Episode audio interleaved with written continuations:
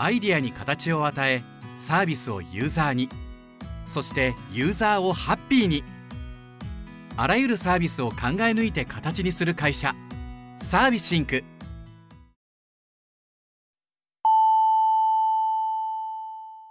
ウェブディレクションやってますラジオ。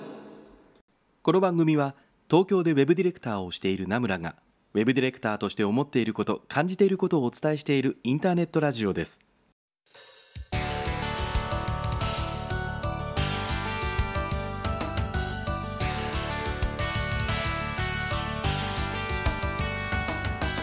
皆さんこんばんは名村真司です。1週間のご無沙汰いかがお過ごしだったでしょうか、えー、12月の29日ということでですね。今年最後の放送となりました。えー、29日ということなんですけども今日聞いていただいている方は誰かいらっしゃるんでしょうかねと 思わなくもないんですけども、えー、昨日ぐらいが、えー、昨日とか一昨日ぐらいなのかな、えー、仕事納めの会社さんが多いんじゃないかなと思いますけども、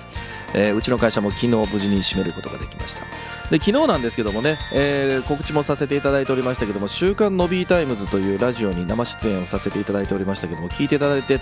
た方いらっしゃいますでしょうかね。えっとなんか朝まで以来のイベントとかぶってたみたいなので まあ、そのイベントは9時前ぐらいなのかな？8時台ぐらいから始まってたんで、まあ、もろかぶりではなかったかもしれませんが僕が出演したのが8時台なので、まあ、そういう意味ではもろかぶりだったかもしれませんけどもね、はい、なんかふとツイッターを見るとこうライブ配信されてるのが見てああやっちゃったとかと思ったんですけども、まあ、別に僕がねこの日を選んだわけではないので別にそれはそれでいいんですけども。えー、まあ今年1年ですね、えー、たくさん放送もさせていただきました。毎週毎週ね聞いていただいてるお客皆さんありがとうございます。で今年もですねたくさんのおはがきを読ませていただきました。うん本当にこの番組は皆さんからのおはがきで成り立ってるなというふうにねつくづく思うような1年なんですけども毎年これ言ってるかもしれませんけどもね、えー、来年も皆さんからのおはがきがあれば この番組は続きますので、えー、おはがきぜひ送っていただければなと思います。まあそんな中ですけどもオープニングでこの1枚を読ませていただこうかなと思います。ラジオネームまきこさんからいただきました。ナムさんこんばんは。年末になりましたが今年も毎週の放送ありがとうございました、えー、お聞きいただきましてありがとうございます。毎週多くの同業の方のハガキを聞き自分と同じ悩みだったりそんな悩みをと思ったりそこで自分は次に悩むのかもと思うようなことが多々ありました。今までの放送は全部お聞きしたのですが毎回思いますが30分の時間をこれだけ密度で話をされてらっしゃることにただただ驚きです。来年も聞かせていただくのを楽しみにしています。年末年始はお休みされるのでしょうか？寒い時期ですがお体ご自愛ください。ではということでね、えー、聞いた感想今年1年聞いていただけた感想というのを送っていただきましたけどもありがとうございます、えー、まあ年末年始みたいなこともちょっとね話をしてみたいなと思います、えー、オープニング明けにねその話をしてしようと思いますからぜひと今日もよろしくお願いいたします。というわけで今夜も30分名村についてこい。この放送は不動産業界特化のウェブ制作システム開発でおなじみのサービシンクの提供でお送りいたします。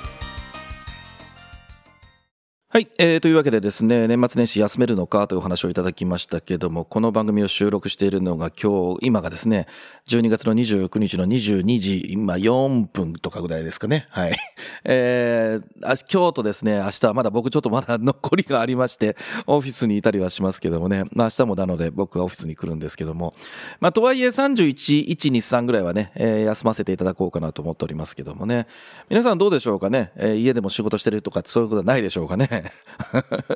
えー、IT ということなんですけども、今年は本当にいろんなことがあったなと思います。昨日のね、あの、週刊のビータイムズの方でもね、今年の IT ニュース、三大ニュースは何ですか？ってことを言うことだったんでね、お話をさせていただいたんですけども、えー、生成 AI もありますし、もうなんか2月ぐらいにも発売されるんじゃないかと言われている Apple のあのビジョンプロですね。もう絶対買うつもりでいますが、まあ来年の後半じゃないかなと思いますけども。まああと折りたたみスマホとかがだいぶこう市場にたくさん出てきたかなという気もしますし、まあ、生成 AI ということで言うと、オープン AI のね、お家騒動とか、あまあ、あとツイッターの名前が X になったりとか、ということで、今年もいろんなことがあったなと思います。皆さんにとってね、なんかこう、大きなニュースって何でしょうかね？まあ、あと僕は個人的なことで言うと、この番組はまあずっと続けてるんですけども、春からね、さっき、えー、から名前出してます、週刊の B タイムズプラスという、もう一個、えー、毎週水曜日に配信をされてらっしゃる、されてます、まあ IT 系のことを、あの、ゆるくお話をさせていただく番組ですね。こちらの方もアシスタントパーソナリティということで、毎週ね、10分ちょっとかな、お話をさせていただくんですけども、それを始めたのは結構大きい話だったかなという気がしますね。で、えー、と仕事はまあ今年も忙しくさせていただいたんですが先ほど言った通り28昨日ですね、えー、終わりましたもうね会社という意味で言うとね14年間やってて今年が一番大変だったかなと思いますね。だから毎年そんなこと言ってるような気もするんだけど、まあ、間違いなくいろんな意味で大変だったなという気がしますね。あのポジティブなところもネガティブなところもいっぱいあったんですけどもね。でまあ問題はですねあの大きかったものの捉え方次第といいますかまあ、大きなカタルシスにつながっていくのでそういう意味ではなんとなくね14年間ぐらいだましだましやってたことが、まあ、全部こう表に出てきて、まあ、それをきれいにするというか考え直さなきゃいけないっていうような1年だったかなという気はしていますけどもね。はいで、あと、この番組で言うと、今年もゲストの方がね、お越しいただけました。んと、振り返ってみると、で、あの、まあ、先ほどから ずっと重なってますけど、なんか宣伝みたいになってますけど、週刊のびタイムズのあの、DJ やってらっしゃる、DJ のびさんにもお越しいただきましたし、声優の野島文、あ、ひろふみさんにもお越しいただきましたね。で、あと、ウェブクリエイターボックスの、えー、マナさんですし、イラストレーターの北澤直樹さん、で、ウェブディレクターの徳里さんにもね、お越しいただいて、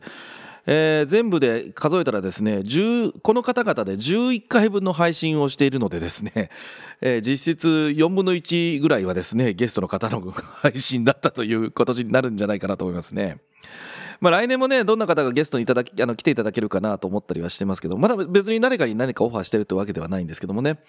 で、まあ、このまま、あの、順調にいけば、来年の7月ぐらいかな？には200回ということですけども、200回迎えられるのかどうかって感じはしてますけども、いや別になんか最近そういうこと言ってるけど、別に疲れてるとかそういうわけじゃないよ。皆さんのおはがきがいただけるかどうかって方ですけどもね。はい。えー、皆さんにとってはどんな1年だったでしょうか？またね、こんな1年だったよいうようなおはがきをいただければ嬉しいなと思っております。えー、ということで、オープニングレターに行ってみたいと思います。えー、ちょっとね、溜まってた、なんか面白いというわけじゃないですけど、面白ネタのおはがきをいくつかご紹介しようと思います。え、ラジオネーム、下久連さんからいただきました。名村さんこんばんは先日夕食にたこ焼きが出た時のことですと言っても生地から汁から、え、自宅で作ったんですちょうど寒さもある中、リビングでたこ焼き器の鉄板を熱し、そう、うちの家ではテフロン加工とか電熱タイプではなく、ガスコンロの上に置くガチの鉄板スタイル。両親が若い時から使ってたという鉄板は油が回り見事な黒光りをしています。そして四苦八苦しながら作ったんです。ようやく完成。うーん、割れながらいい出来と思って食べようとしたら、兄がそれを見て一言、残飯？ちょっと待てやそりゃ少しは形が崩れてぐちゃぐちゃなところもあるけど、中には綺麗なものあるんだぞ、と思いながら、味はいいよ、と言ったら、俺はいらん、と一言。誰もあんたにやるとは言っとらんやろうが、と。その後、兄は母が作った形の綺麗なたこ焼きをホクホク食べてました。チキショー名村さんはたこ焼き作ったりすることはありますか？ちゃんちゃんということでね、おはがきをいただきましたが。残飯ってひどくない？これ。お兄さんね。お二方ともなんかこれお兄さんもこの下久さんもご実家にいらっしゃるんですかね。すごいセリフですけど。そうそう。あの、昔に比べるとね、最近はタコパって言葉もあるぐらいでね、あの、自宅でたこ焼きみんなで焼いたりとかね、えー、することが増えたと思いますけども、うちの実家の鉄板もね、あの、そうですよ、同じですよ、ガスコンロの上にデンと置くね、あの、鉄板、もうぶすっごい分厚い鉄板のたこ焼き器がありますよ。あもう同じく真っ黒になってますけどね。あれ、鉄板が分厚いから火の周りが均一になりやすくていいんですよね。まあでも今のうちはもう完全にこう、うん、たこ焼きというのは何でしょう。こう、電熱器でやるやつですけどね。今僕の自宅にあるやつはね。ああ、そうそう。この番組の CM をしてくれてるメンバーで、あの、ご飯会って言ってですね、コロナ前までは3回に、あ、3ヶ月に1回ぐらい僕の家に集まって、僕がご飯を作る断層の会があったんですけど、その時に、みんなから何が食いたいって話になったら粉物にしようって話になったことがあるんですよ。か、以前。かつてね。で、たこ焼き器と、あ、たこ焼きとお好み焼きを作ったんですよ。僕がね、まあ、作ってたんですけど、その仲間のうちでですね、大抵のことはもうなんか腹立つぐらい上手にこなすやつがですね、たこ焼きだけは回せなくて、これは無理っすって言ったのをね、なんか今、たこ焼きの話をしてたら思い出しましたね。最上聞いてるか？って聞いてないと思いますけどね。彼は回せなかったんですが、さすが関西の京都にの出身は篠宮はですね、くるくる回してましたけどもね。えー、この裏番組で今ちょうど配信してるんじゃないかなと思いますけど、最上は。珍しかったなと思って今でもすごい覚えてるんですけどもね、えーまたなんかこういう話を聞いてたらたこ焼き食べたくなったなと思いますのでちょっとなお正月の間にもたこ焼きできたらやろうかなと思います。はい。でもう一つ面白いハガキいただいたんですよこれ、えーラジオネームユンさんからいただきました。ナムさんこんばんは。久しぶりにおはがきします。以前私のハガキが読まれた放送回そう。104回の時に孫とおばあちゃんの会話でおばあちゃんがおじいちゃんと喧嘩した時にインドのカラスって呼ばれたわってのがあったんですが覚えてますか覚えてますよ？なんか、孫とおばあちゃんで、なんかおじいちゃんになんか悪口言われたことがあるって言われたら、インドのカラスって呼ばれたわって言って、それはなんじゃいって言ってたやつですよね。あれ、もしかしたらですが、分かりました。どうやら、インドではカラスとフクロウは仲が悪いと言われているらしいんです。お釈迦様の前世における物語、ジャーカタ？ジャー、あ、ジャータカか。ジャータカにいろんな動物が自分たちの王様を決めようって話になった時、鳥の世界でフクロウを王様にしようという話にカラスが異を唱えたらしいんです。なるほど。で、その時にカラスの、えーフクロウに対しての否定の仕方が結構煽りに煽ったらしく、フクロウもそれに切れてしまい、鳥たちは結局フクロウを王様にするのをやめて、えー黄金のガチョウを王様にしたという話なんです。そんな話があるんだね。そしてこのガチョウ、ガチョウはお釈迦様の前世という話なのですが、怒ったら損するよということの逸話らしいです。あの時インドのカラスというのはここから来ているのではないかと思います。なんせ自分が初めておはがきを読まれた回でもあるのですが、このホイホイはがきでめっちゃ笑ってしまい、ずっと頭に残ってて、先日、ジャータカの話を見た時、ああ、これじゃんと思ってはがきを送ってしまいました。かっこ笑いってことですが。これそうなのかな？インドのカラスって呼ばれたわって、これ多分悪口だ、ばあちゃ、おじいさんに言われたのがね。で、あ、袋を煽る、煽って煽って、こう、お前なんか王様に認めねえぞみたいなこと言ったんですかね、カラスさんはね。で、袋は、うっさやぼけみたいな話になったんでしょうかね。で、両方とも争ってるのを見て、袋も王様にするのやめとこっていうことなんでしょうかね、これ。でも、これで悪口でインドのカラスって言われても、ほとんどの人わかんないよね。多分。でもなんか当たってる気がするな。ずっとこう104回だから、えもう1年ぐらい前ですかね。えーもっとか、もっと前か、えー104回だから、去年の秋ぐらいですから、1年以上前ですけども、ユンさん覚えていただけたみたいですけどもね、ありがとうございます。こういうおはがき大好きですけども、またこういうの見つけたらぜひ送ってきていただければなと思います。はい。というわけで、いつものおはがきのコーナーに行ってみましょう。はい、お便りのコーナーです。このコーナーでは、ポッドキャストの詳細にも記載しているウェブ上のおはがき投稿フォーム、ナムラの X のアカウント、アットマーク、ヤクモへの DM でいただきました、ウェブディレクション、ウェブ制作の疑問質問のおはがきにお答えさせていただきます。えーっと、今日もありがたくいただいてるんですが、これから行きましょう。ラジオネーム、山嵐のジレンマさんからいただきました。ナムさんこんばんは。ナムさんは仕事をしているときに、もうこれはダメだって思って心が折れたりしたことはありますか？またそういった時にはどうやって復活したりしていますかということでいただきました。もうこれはダメだって思って心が折れたことあると思うよ。多分。いやなんかその心は折れるけど仕事は頑張って多分最後まで納品したとは思うんだけどなんだろうあると思いますよちょっとなんかすぐ思い出せないんだけどあでもね思ってるんだけど多分すぐ忘れてんじゃねえかな なんかあの散歩歩いたら忘れるみたいな話をしてますけどあのそうそう僕でもね一晩寝たら大体のこと忘れるんですよそんなしんどいこととか辛いこととかっていうのは、ああんまり引きずらないあの、覚えてはいますけどね。わ本当に忘れるわけじゃないんだけど。で、うんと、多分一番僕にとってきついのは、納品のスケジュールに間に合うか間に合わないかみたいなのが一番多分きついと思うんだよね。ディレクターとしては。でもまあ、追い詰められたら追い詰められたで、方法は考えるしっていう気はしてるから、もうやるしかないよね。仕事としてる時っていうことで言えば。プライベートでなんか女の子に振られたとかね、大昔の話だよ。というのはまあなんかずっと引きずるとかね、男の方がそういうのが多いって言いますけど、そういうのはなんか小中高とかの時あったとは思いますけど、社会人になって仕事でもうダメだと思ったのってあるかな？あるかな？あるけど覚えてないんだよね。だって今すぐ出てこないぐらいだから。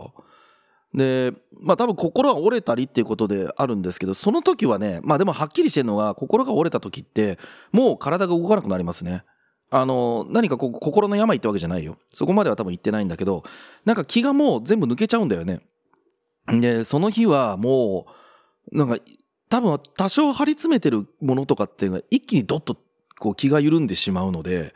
もうそっからなんか頑張れる気がしなくなっちゃうんですよね。なので、こう、心の、もうダメだってなって折れたりした時っていうのはもうその日は帰って寝るかって感じですね。で、あ、あとそのね、復活するかしないかっていうことで言うと、この番組でも何回か言ったけど、僕多分ね、小さいものか、あ、小さいもの、短期的なものから長期的な、長的、長期的なものまで、なんか自分の、こう、リ、リフレッシュ？リフレッシュっていうのかな？うんと、その、今目の前で大変なものがあるけども、まあ、乱暴に言えば現実逃避だし、うんと、バランスを取るためにっていうのもあると思うんだけど、えっと、そういったものはたくさん持ってるつもりなんですよね。まあ、ほとんどは多分漫画を読むか、ご飯を食べるか、お風呂に入るかぐらいかと思いますけども、ご飯が一番かな、僕は。やっぱ美味しいもの食べてる時って幸せだなと思いますもんね。まあ、とはいえね、仕事をしてる時にもうこれはダメだ、もう、え？もうこれはダメだと思った時って、これを改善する方法って多分俺仕事しかないと思うんだよね。なんか結局さっき今言ったみたいにさ、現実逃避は現実逃避じゃん？なんか漫画読んであははと思うとかさ、美味しいもの食べて夫婦と思うとかっていうのはさ、結局最後は仕事の問題は解決しなきゃいけないから、仕事の問題は仕事を達成させて自分で納得して、よし、やったと思うところまで頑張るしか多分ないかなという気がしますね。まあ、あの、仕事に対してね、どういった思い入れがあるかどうかっていうのは、まあ、人それぞれによるから、別にそれを強制するとか、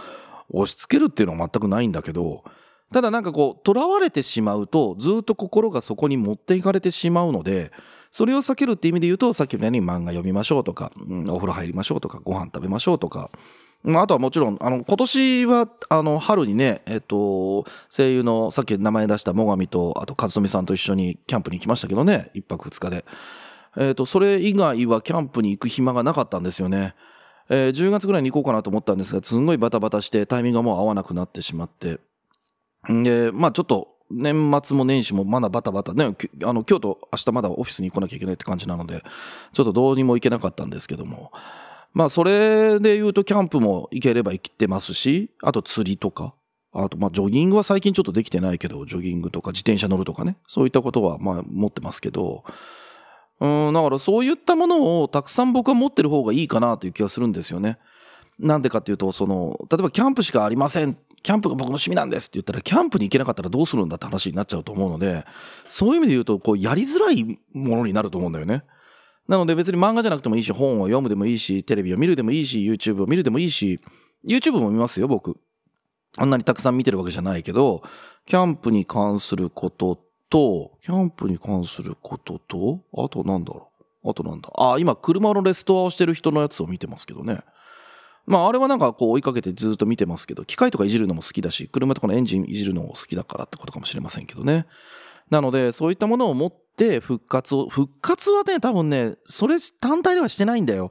やっぱりなんかこう、ちょっと目先を変えて、ホッとして、えっ、ー、と、なんか囚われてしまうのを避けて、で、えー、ちょっと元気を取り戻してからまた仕事に、えいやって向かって、こう、ガンガンガンガン頑張っていくみたいな感じだと思うけどね。えー、山梨のジレンマさん、それでお答えになってますでしょうかね。そんな感じで多分頑張ってると思います。はい。じゃあ次のおはがき行きましょう。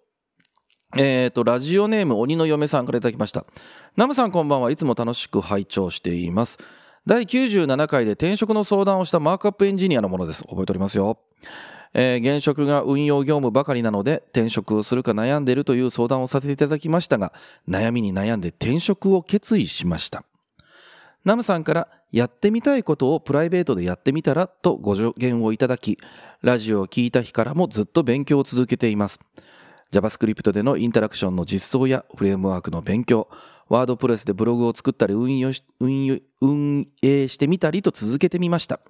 その結果、先日志望度の非常に高い企業に採用いただけました。おめでとうございます。えー企業から実務スキルは足りないが行動でカバーができていると評価をいただきました。あの日ナムさんのアドバイスをいただいたおかげです。この感謝を伝えたくお手紙させていただきました。本当にありがとうございました。内定承諾後、現職の上昇、えー上長に転職先が決まった旨を伝えました。育ててもらった恩返しができないままになってしまったことへの謝罪を伝えたところ、上長からは、教えることが先達としての責務であって、そこから自力で成長したのは鬼の嫁さん自身の努力。恩に思う必要はない、と言っていただけました。本当に素晴らしい上司に恵まれ、良い会社で働かせてもらったなぁと改めて実感しました。長年お世話になった会社を離れるのは寂しいのですが、自分の目標に向かって引き続き頑張っていきたいと思います。以上、ご報告でした。寒い日が続きますが、どうかお体ご自愛ください。ということでね、えーとても嬉しいおはがきをいただきました。あの、転職をするというのは、この番組を聞いていただいている方の中にもね、あの、日々悩んでらっしゃるとかね、どうしようかなと思ってる方もいると思うんだよね。で、こう、すごい鬼の嫁さんが羨ましいというか、いいなと思えるのが、やっぱり上長の方に恵まれてますよね。上長の方、まあ僕もこう今ね、会社をやっているので、やっぱうちの会社を辞めるっていう方は過去いたわけですよ。当たり前にね、こんな時代ですからいますよ。で、その時に、こう、やっぱ寂しいは寂しいんですよ。上長はね。あの、そっかと思うわけです。うん、せっかく今まで一緒にやってたのに、みたいな。まあ何がせっかくなのかもよくわかんないけど、まあ一緒にやってたのにっていうことがあるからね。で、まあそのことに対して上長の方が教えることは先達としての責務であって、そこから自力で成長したのは鬼の嫁さんのじあの自身の努力と、恩に思う必要はないという方におっしゃれるっていうのは、この方は素晴らしい方なんじゃないかなと思いますね。あの、もちろん、うん内面の中で寂しさって絶対あったと思うんだよね。うん、でもそういうふうに言ってちゃんと送り出してあげるということが、まあ自分の仕事であるというか立場であるというか、まあ鬼の嫁さんに対しての一番いいね、背中の押し押し方なんじゃないかなというふうにきっと思われたんだと思うんだよね。で、あの、まあそもそもだってこういう上司に恵まれてこういう会話をするっていうのって、その鬼の嫁さんが僕にわざわざね、こうやって転職についてのおはがきを送っていただいてるってこと自体も、もう鬼の嫁さん自身のね、えーこともすごくこう人間的なところが現れてるんじゃないかなと僕は思うんだよね。で、まあでも、あの、何よりは一番すごいのはやっぱり行動したことだと思いますよ。ね、あの、実際目の前でお会いしてね、あの、ご自身のスキルセットを僕は分かるわけではないわけですよ。で、その中でこう、こうじゃないかなと思ったことで、うん、自分の中でこう、ね、僕も若い時家に帰ってブログ作ったりとか、まあ小さなインタラクションやったり、ね、デザインをやってみたりとか、えーサーバー組んでみたりとかってことをやってたので、まあそれがこう、実務じゃないけども、やっぱり全くわからないというところから、ちょっとずつ分かってみて、で、分かってみたら仕事ですっと使えてみたいなことにだんだんなっていくと思うんだよね。なので、このやっぱり、こう、理解をしている、何かをやった方がいいと理解をしているのではなくて、ちゃんとそれは小さくてもいいから行動に移す、手を動かす、そういったところっていうのが多分すごく大事なんじゃないかなというのをね、改めて、このおはがきを読んで思わせていただきました。いや、本当におめでとうございます。あの、しかも死亡度のすごい高かったということなので、えっ、と、中に入って、こう、いろんなね、プレッシャーというか、ここで頑張らなきゃって思いもあると思いますし、えっ、と、実務スキルが足りないというふうにまだ言われてらっしゃるんだとしたら、それはそれでいろんなプレッシャーもあると思うんだけど、ぜひ頑張っていただいてね、えーご活躍いただけたらいいかなと思っております。また、あの近況報告あったらぜひおはがき送ってていただけると嬉しいです。で、えっ、と、もう一枚行きましょう。えっ、と、ラジオネーム、私がか、えっ、と、風車の焼きさんからいただきました。野村さんこんばんは、えー僕はフロントエンドエンジニアなのですが、年齢が上がってきて徐々にディレクション系も依頼されるようになってきました。ただ僕はコーディングに集中したい派だったりします。そもそもディレクションとか無理って思ってたり、クライアントとのコミュニケーションとかを行うのが苦手ってことで実装側をしているという部分もあり、どうしたものかと思っています。キャリア的に必要そうなのはわかるのですが、これはやらないといけないものなのでしょうか？ということでいただきました。えー実装側から、まあ、ディレクション側というので、まあ、先日もそういう話ありましたよね。デザイナーさんから、まあ、ディレクションにとかっていうのって。あの、なんだろう、純粋なウェブディレクターになるかならないかっていうのは、僕はそこまで重要ではないと思います。あの、いらっしゃる会社さんにもよるので、何とも言えないんですけども、ただ、えっと、年齢が上がってきたときに、えっと、コミュニケーションというか、あの、人との人とのコミュニケーション、そこの部分が苦手だって言ってしまうと、多分、能力というか評価かな会社の中の立場とかっていうのが、多分もう、えっと、天井になって、剣ヶ峰になってくると思います。あ、剣ヶ峰ってあの、もうこれ以上先がないってことですね。なので、えっ、と、コミュニケーション、大きな意味で言うと何かなんとかマネージメントっていうのって、なんか前ここでも言ったような気がするけど、やっぱりでもヒューマンマネージメントに近いところっていうのは、やっておいた方がいいと思います。今おいくつなのかがちょっとわからないんだけども、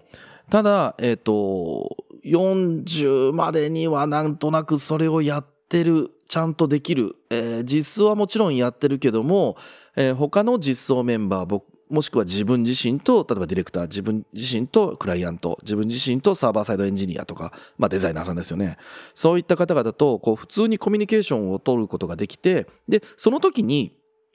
コミュニケーションは今も取ってると思うんだよ。別にね。その時に大事なのって、えっと、その要件に対してちゃんと意見が言えること。マーク、えっ、と、マークアップとかフロントエンドエンジニアとして自分が簡単だとか楽だとかしんどいとかっていう観点ではなくて、今自分たちがやろうとしてる仕事に対してフロントエンドエンジニアとしてはこれがぜひ、ぜだよね。正しいよね。うん、かっこ僕がやるとなったらこれすっげえめんどくさいのは分かってるけどやらないといけないっていうのも分かってるかっこ閉じみたいな感じでその自分の単純なメリットデメリットとかしんどいとか楽とかってそういったことではなくてやっぱり要件としてはこれをやらなきゃダメだよね。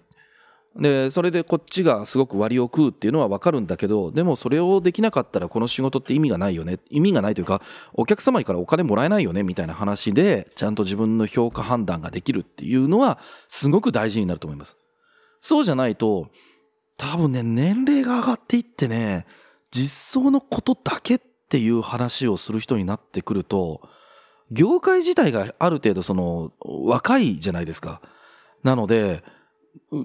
葉を選ばず言うんだったらすっごいめんどくさい老害になっていっちゃうと思うんですよ。扱いづらいというか。その年になってんならもうちょっと全体を見て喋ってくれよ、みたいなとこね。対局感持って話してくんねえのかな、みたいな。なんか自分がしんどいからそれやりたくないって言ってるんでしょみたいな評価をされてしまうような立場になっちゃうと思うんですよね。なので、えっと、今後別にディレクションそのものはあのなんだろういわゆる純粋なウェブディレクターになるってことは全く別に僕はイコールでないと思うんだけども、えー、いろんな意味のディレクションそれはまあ進行管理であるとか、まあえー、自分の専門領域ねえっ、ー、と風車の焼吉さんはフロントエンジニアなのでフロントの立場として、えー、要件に対してとか要求要件に対して一番いいものが回答ができてそれに対して周りねねこんなこと手伝ってほしいんだけどなここはそっちでやってくんないかなここはその代わり僕がちゃんとやるからさみたいなところそういったものがちゃんと見えるようになっていかないと、えー、まずいかなと思います。でそれができるようになってくるとこう調整役みたいな話にもなるし逆に言えばそれができないっていうことになってくると本当になんかこう新しい技術は僕こんだけ勉強してるんですよとかなんかこういった実装ができるんですよっていうテクニカルなところでしか自分の優位性を語られな語れなくなっちゃうのであの技術力そのものは単純に言うとお金には僕ならないと思ってるんですね。技術力は納品物のクオリティを上げるための前提条件なので、えっと、結果的に、えっと、納品物に対して必要な技術がその時持ってるか持ってないかですよね。なのでその時持ってなかったらどんなに他の技術がを身につけてたとしてもあなたは使えないって言われてしまうので、だから結局、あの技術はこう納品物があってこそ初めて生きるものだと思ってるので、なんとなくこう、こういうことができるようになりました、こういうことができるようになりましたっていう話だけを、こう、ある程度キャリアを積んでってやっていくと、すごくミスマッチになっていく原因になると思います。で、僕もだから自分がこう実装側にいた時ってこういうのができるようになったとかね、jQuery いじるようになったとか、もうだいぶ前の話だけどね、なったとか、まあ最近ちょっとずつ僕手あの手元で React いじってるんだけども、まあこんなことできるようになったとかっていう話をね、自分で思うけど、うん、これができたとしても、その案件が来なかったら、この勉強したことは何も意味がないっていう話なので、 React でもいいし、まあ別に JavaScript でもサーバーサイドの何でもいいんだけど、Go でも何でもいいんだけどね、PHP でも Java でも、ね、何でもいいんだけど、それをやった時に、あ、なるほど、こういうふうに使うことができるんだっていう、なんとなく原理原則みたいなところが分かっていて、別にフレームワークだって今度新しいもの絶対出てくるしね。その時に応用が効いて、すっとそっちに行ける自分でいられるかっていうことが多分一番大事だと思ってるので、技術に関してね。技術に関してはそういうふうな僕は捉え方をしてるので、もう実装はほとんどしてないからね。で、えー、それよりはやっぱりその時に、えー自分のスキルがちゃんと活かせられるような状態にあるかっていうことの方が、えー技術者というのは大事なので、まあ、キャリアを組んでったらそれをうまく使う。場合によっては自分と同じ職域、えーフロントエンドエンジニアの人たち、他の人たちと一緒に自分がこれやった方がいいんじゃないのっていうようなことが言えるようなハブになっていただく方がいいかなと思ってるので、あのー人とコミュニケーションが苦手だとは言ってらっしゃるのは十分わかるんですけども、えっ、と、苦手だということが、えっ、と、どこかでもしかしたら許されなくなるかもしれません。苦手だったらじゃあ君じゃなくていいよって。あ、違う違う。え？苦手だったら、そうそう、苦手だったら君じゃなくていいよって言われかねなくなってくるので、ご自身が、こう、キャリアとして何を、どういうふうに積んでいくか。で、その時もさっきも言ったみたいに、技術だけを極めていくのって、本当に超絶 top of the top ぐらいまでいかなかったら、周りの人って、それって別に、そんなすごいのぐらい言われ言われかねないんですよ。なので、えっ、と、さっきおっしゃってらっしゃあの、書いてらっしゃったね、ようなところを気をつけていただければいいんじゃないかなと思っております。はい。えーということで、皆様からのウェブディレクション、ウェブ制作の疑問、質問のおはがきをお待ちしています。ウェブ上のおがき投稿フォーム、ナムランの、えー X のアカウント、アットマーク、ヤクモへの DM からラジオネームをつけてお送りください。これからも楽しいおはがきお待ちしています。はい、えー、と今週もちょっと喋りすぎちゃいましたが12月なのでプレゼントの発表です、えー今月の毎月、えーのプレゼントの本ですけども何にしようか悩んだんでですが、えー、と入門考える技術書く技術日本人のロジカルシンキング実践法という本に、えーさせていただきました。えー、と有名な本なんですけどもね、えー、とあのもともとは考える技術書く技術の入門ガイドになっているような本です。あのそっちの本にしようかなと思ったんですけど結構難しいって人も多いらしいので、まあ、もうちょっとその前にということでこちらにさせていただきました。で今回の発表です、えー、と当選者の方ですけども2023年12月15日第171回放送でお読みさせていただきました。ラジオネーム棚正さんに、えーえー当選とさせていただきました。おめでとうございます。えー、とこの後ご,、えー、とご連絡させていただきますのでぜひまたね送り先を教えていただければなと思います。あとイベントのご紹介です。もうライフワークみたいになってるんですけども誰がどう見てもそうとしか受け取れない文書術の2024年版を開催したいと思います。えーもうね、えー募集は開始してるんですけども2024年の3月の6日の水曜日20時から23時半までの3時間半のイベントになっております。ドアキーパーで申し込みを開始してしておりますのでね、えーこの番組いつもご紹介しているブログの方からリンクを貼っておりますからぜひそちらからお申し込みをいただければなと思います。そしてこの番組を聞いていただいている方にですね有料版のアーカイブプラス資料ありの無料で受講いただける割引コードをご紹介させていただこうかと思っております。年末ですからね。えーアルファベットでポッドキャスト。アルファベットでポッドキャストというのを入力していただければと思います。お申し込みの時に申し込むを選んでアーカイブプラス資料ありを選んでいただきます。でお支払いのページに割引コードのリンクがあるのでそこをクリックしていただくと登録するページが出てきますのでそちらから先ほど言った、えー言葉を入れていただければなと思います。でそうしていただければアーカイブプラス資料ありの方を無料で参加いただくことができますのでね、えーぜひこれはポッドキャストを聞いていただいている方へのプレゼントをさせていただきたいなと思います。またあの過去にですねこの誰がどう見てもそうとしか受け取れない文書術のセミナーですけども参加してよかったとかためになったという方がいらっしゃればあのぜひ SNS, SNS でね告知とか拡散とかご協力をいただければ嬉しいなと思っております。はい。えーということでこの番組では皆さんからのお便りたくさんお待ちしております。